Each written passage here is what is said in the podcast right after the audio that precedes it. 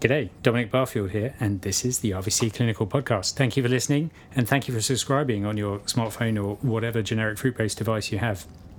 We're really grateful for you for taking the time to download and listen to this RVC podcast. And we really don't ask for anything in return, but we'd be incredibly grateful if you could just pop to iTunes or the Apple Podcast Store and leave us a review. A five star review would be great, just like the one we recently received from Volklet, who kindly commented this um, this brilliant series is clear, interesting, and easy to understand. I recommend it to anyone interested in veterinary medicine, especially if you want to keep up to date with the latest developments. So many thanks for that, Volklet, um, and uh, please, uh, please do sort of take a bit of time to uh, write down one, a, review um, and uh, give us five stars. That that would be great. They help us in metrics that one day, in fact, probably we need a, a, a podcast on understanding the uh, the uh, the metrics of Apple Podcasts and, and, why it's important to leave a review. Um, um, but anyway, uh, we'll just leave it at the fact that it's very important to get the uh, to get the metrics right, to get the information that we want to give to the people who actually sort of want to receive it. So really appreciate a couple of your minutes to leave us a review. So uh, this is uh, number two of the uh, the Stein sessions. Um, so thank you very much, uh, Dr. Stein Niessen, for returning to the podcast room. Oh, you're welcome. It's a pleasure and uh, and today I think we're going to going to talk initially uh, about um, sort of really I suppose the, the, bottom line: how often should you monitor, and, and, and what what should you monitor in our diabetic patients? Yeah, yeah, a good question, and a question I receive a lot. Uh, basically, the, the, the, the, most commonly asked question is, What is your protocol for monitoring a diabetic pet? And I give a very annoying answer to that. I, I often answer with a question, and I ask people, How do you like your sandwiches? So, Dom, how do you like your sandwiches? Well, I think it, it kind of depends, Stein, on the, oh, does on it now? Yeah, and that's sort of the point, isn't it? So, uh, you know, and, and you need to understand what you buy with your sandwich sandwich. So if you if you get your bacon butty, you know you get a, a full stomach, but you also know that there are some health related uh, consequences of that uh, compared to sort of your whole uh, meal, sort of uh, you know avocado uh, sandwich. So so that's the same with your monitoring choice. Um, so so we we think at the diabetic remission clinic that it's very important to establish a bond with the diabetic pet owner and the diabetic pet, get to know them uh, and then you can figure out what is best for that pet and the owner to monitor that diabetic. Um, so um, what what stands above anything is that we need to look at the clinical picture because uh, of all the parameters that we've got, that is the one that is not going to lie to you, and all the other glycemic parameters. So you're talking about the fructosamines, the glucose curves, uh, maybe urine glucose, uh, even glycosylated hemoglobin, which is making a, a comeback as well. All those glycemic glycemic parameters, they can lie to you. So there are issues with uh, measuring it, uh, there are issues with other parameters interfering with them. Uh, but at the end of the day, as long as we get a good relationship with the pet owner, they can tell us an accurate account of what are the clinical signs, and those should be the starting point. Uh, on top of that, we can add some glycemic parameters, and those the choice of those will depend on the home situation. Uh, what, what can the pet tolerate? In terms of the samples that we require from the cattle dog and what can the client pay for as well. So there's a financial element to that as well. Um, and, and that whole assessment is a conversation we have with the pet owner. Um, yeah. So, so, when you're talking about the clinical assessment of the of the patient, so, so just in general, you're asking how they have been over the over the last period of time before they came back, or is it more of their clinical exam findings? Do they look normal hydrated? Are they still eating, drinking? Yeah, it's a combination. Urination? Yeah, it's a combination of history and a physical exam. And uh, one of the things that happens a lot is uh, I get asked to interpret a glucose curve, and uh, people phone up or send me an email and say, "Look at this glucose curve. I don't know what's going on there. Tell me uh, what, what's going on. Fix it for me, Stein." Uh, and they they fail to tell me the clinical picture, and that that's already where it goes wrong because uh, that glucose curve could be lying to us, could be stress, Uh, it could be a number of reasons why we only get high values or a sudden drop. Uh, but uh, at the end of the day, we need to know the clinical picture first, um, and for that reason, because we it's I guess the scientist in us as vets that make us focus more closely on numbers when numbers are available rather than words when words are available. And what I mean with that is that we sometimes get distracted by the glucose numbers and we start to ignore the clinical picture because the numbers are, are apparently or seemingly easier to interpret. And uh, for that reason, we, we've started sort of a little campaign to make people realize that the clinical picture is everything in a diabetic assessment um, by uh, developing a diabetic clinical score. So this is a scoring system out of 12 uh, that is uh, constructed by asking four questions, one about weight changes, one about uh, urination and thirst, one about appetite, and the other one about activity levels. And people score those uh, 0 to 3 depending on whether or not there are no changes, mild changes, moderate changes, or severe changes. And they come with a descriptor which is more easily uh, understandable uh, for, for the owner. So even uh, if a cat or a dog is uh, lying about a lot, that's the term we used, and that's a very severe decrease in activity levels. If they are begging for food, that is a severe indication of polyphagia or increased appetite. So, so everyone can look that up on our Facebook site, RVC Diabetic Remission Clinic. We've got examples of the diabetic uh, clinical score um, that people can use in their own practice setting. And this is an attempt at making people think that as soon as I see a diabetic coming through the door, um, I should be doing loads of stuff, but especially determining a good clinical history and physical exam. So I should be scoring this diabetic. And if the score is low, uh, around the 0 to 2 or so out of 12, you know, things must be going either really well or animal is going into remission, or maybe we are overdosing. If the score is really high, then things need to be done. There is some sort of um, uh, yeah, abnormality that we need to rectify, and we'll use some tools like the glycemic parameters to see what we can do for that animal. So I would encourage anyone listening to this podcast to start using the diabetic clinical score because you do yourself and your patient a favor by doing so. And has this score been like validated in a in a way, or do you think it's just the the core things that you're interested in with um, diabetic patients? Yeah, I mean, it's a core thing anyway, but on top of that, we have validated it. So we used uh, a Guardian, which is a continuous glucose monitoring system, a little subcutaneous probe that continuously, every minute or so, determines the glucose levels um, on cats um, over several days. Uh, so we got um, you know, thousands of glucose uh, uh points, uh, data points, and we correlated that to the score, and there was a really good correlation there. Because it was measured in such manner that it is stress free, uh, it is likely that that was quite a, a, reliable way of assessing how well these diabetics were doing, uh, as well as a water diary uh, was being kept uh, for those animals as well. So we knew exactly how many milliliters they were drinking, and then we correlated it with a diabetic clinical score, which was obtained through questioning the pet owner as well as weighing the pet. And um, amazingly, though not surprisingly in a way, because we had that uh, suspicion already, there was a very good correlation there. Um, so it is likely uh, superior than you know uh, a series of glucose measurements done on a cat that is sitting next to a dog in a kennel in a practice uh, that is all very noisy and stressful. Uh, so the diabetic clinical score is something we definitely recommend on the basis of that. And when you so when you introduce it, when you have a new diabetic and you um, say this is what we're going to do, do you say to the clients that these are the things that we're interested in? So you highlight that sort of before, so rather than them um, coming to a clinic and going, you know, how much did uh, you have you noticed an increase in your cat's drinking? And you're like, sorry absolutely. Yeah yeah. No absolutely. So the, the the first aim of diabetic treatment in those initial days to weeks is basically to get the owner to understand what we're dealing with and what we're looking for rather than to obtain fantastic diabetic control. It's just to set up um, the the formula for success, and that formula definitely includes at, as its main component understanding by the owner, but also the veterinary team of what we want to achieve, what we want to look out for, and for this reason, we've included this diabetic clinical score in that free RVC diabetes uh, pet diabetes app that everyone can download as well, so owners can score their own pet before they come to the practice even, um, and they can uh, send it via the app to the practice email address or other ways of communicating electronically so that um, that is being um, kept in the records as well of this pet.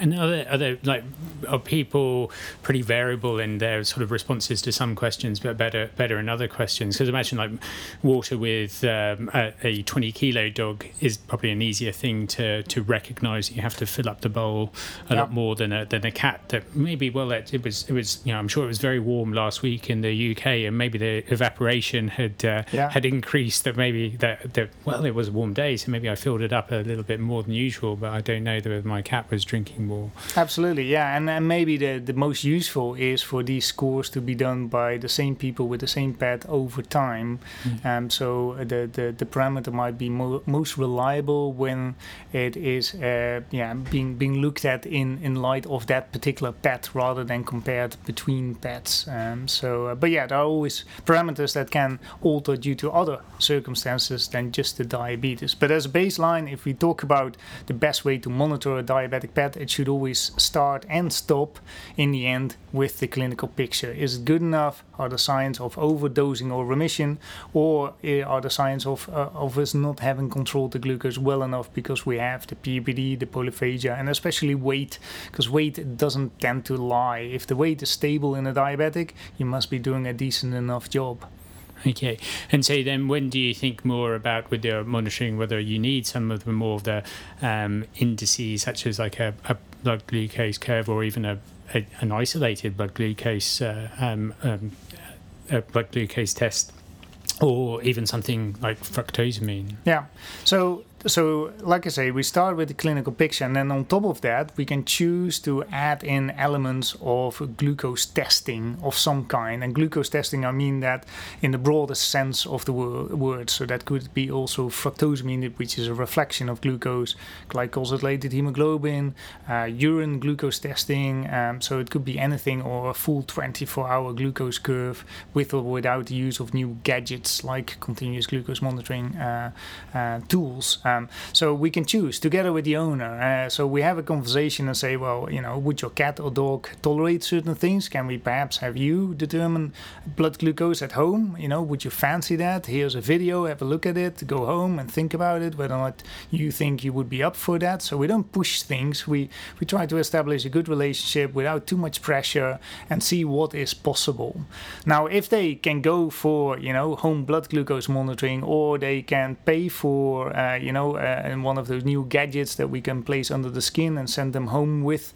Uh, one of the ones that is uh, one of my favorites at the moment is the Freestyle Libre. So you can send um, pets home with that for two weeks, and you get two weeks worth of continuous data of subcutaneous or interstitial glucose measurements. Now, if you can achieve either one of those options where we can get serial glucose estimations, then you have more detail about that diabetic. So that enables you to fine tune better. Uh, it enables you to prevent hypoglycemia better. Um, so that's the advantage of that. The disadvantage of that is that we are doing quite a lot. Um, you know, it might be for certain pets too intense or for certain owners. It comes with a certain cost as well. Um, so you know, it, it can be opted for uh, for those advantages, or it can be um, decided not to go that way because of the disadvantages. So, um, so, what what patients are there? Are there it, might, it, seems like a very exciting thing to be able to look at their blood glucose yeah. for for a couple of weeks, but are there certain patients you think actually maybe that information would be really important? So so obviously, hopefully, combine that with the, the, the willing client and, and the patient that can tolerate that. But are there certain animals that you you you, you gravitate towards more information or wanting more um, glucose information? Yeah, I mean, two populations, I guess. One is the difficult diabetic, so we've done all the basics right, but we can't seem to get it right. Um, so they're still clinical despite uh, uh, insulin treatment, um, or they are suffering from hypoglycemia, for instance. And then we want more detail in order to figure out wh- why is that happening and should we be changing insulin type or what's going on there. So that's one population population. The other population would be the newly diagnosed diabetic, um, in which we try to get the insulin dose right. And um, you know, you can adapt the insulin dose on the basis of just clinical signs, but the one thing that you can't then prevent is potentially hypoglycemia occurring. So it would be nice to, once we've sent the animal home on a safe starting dose, uh, to then have an evaluation of some kind take place seven to ten days later. Um, if we can do a serial assessment of glucose during a 12 hour period, then that gives us the highest chance of picking up the lowest uh, point in the glucose curve. Um, so, so that then tells us can we go higher with the insulin dose or have we maximized that insulin type because you know the lowest point is already let's say three and a half millimoles per liter times 18 if you want to uh, think about milligrams per deciliter. So I won't do that live on air because I will show my weakness in mathematics. Uh, but uh, but but basically, if we have values of that kind already with that dose, then often that's an indication that and and the animal is still not controlled. Often that is an indication that we should be thinking about a different insulin type. However, if we haven't reached such low values just yet, it shows you that you can still go higher with the insulin dose, and that would be the next step. We send them home again, um, or perhaps this is happening at home if they do home blood glucose monitoring or using one of the gadgets, and then we can do that uh, just via a mere phone call uh, and advise them via the telephone on what steps to take.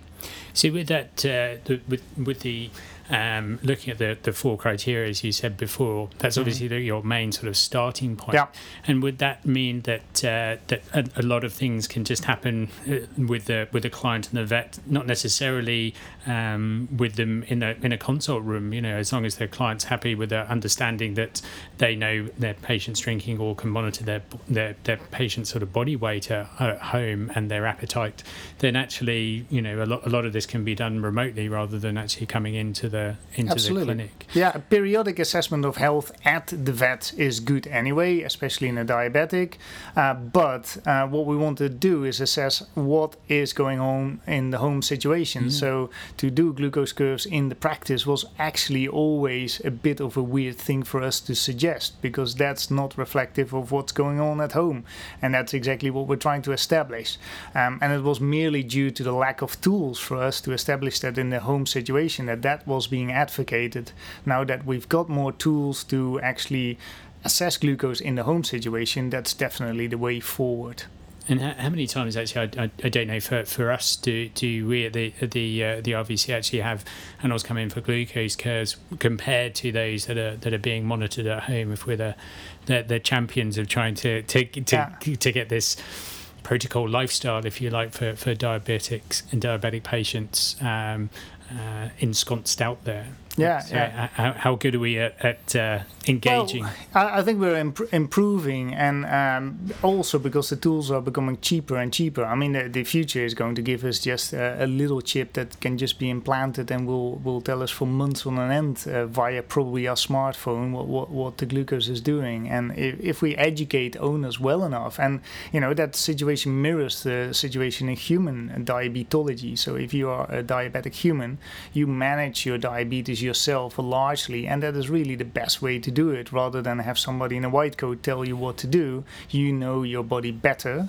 um, and you can own your diabetes better, and that also gives empowerment. And uh, it has been shown that those people with diabetes are happier for it as well, and that's very much what we think as well from our quality of life research that we've done at the Royal Veterinary College. We got to know a large group, hundreds of diabetic pet owners, um, intimately in a good way, um, in terms of what they felt uh, with regards to the diabetes of their pet and and their relationship with the vet. And one of the major points for me that stood out from all those conversations we had with the diabetic pet owners was that they really were crying out for more control over their pet's diabetes. They felt a little bit out of control. They felt that we, the veterinary community, were a bit of a black box.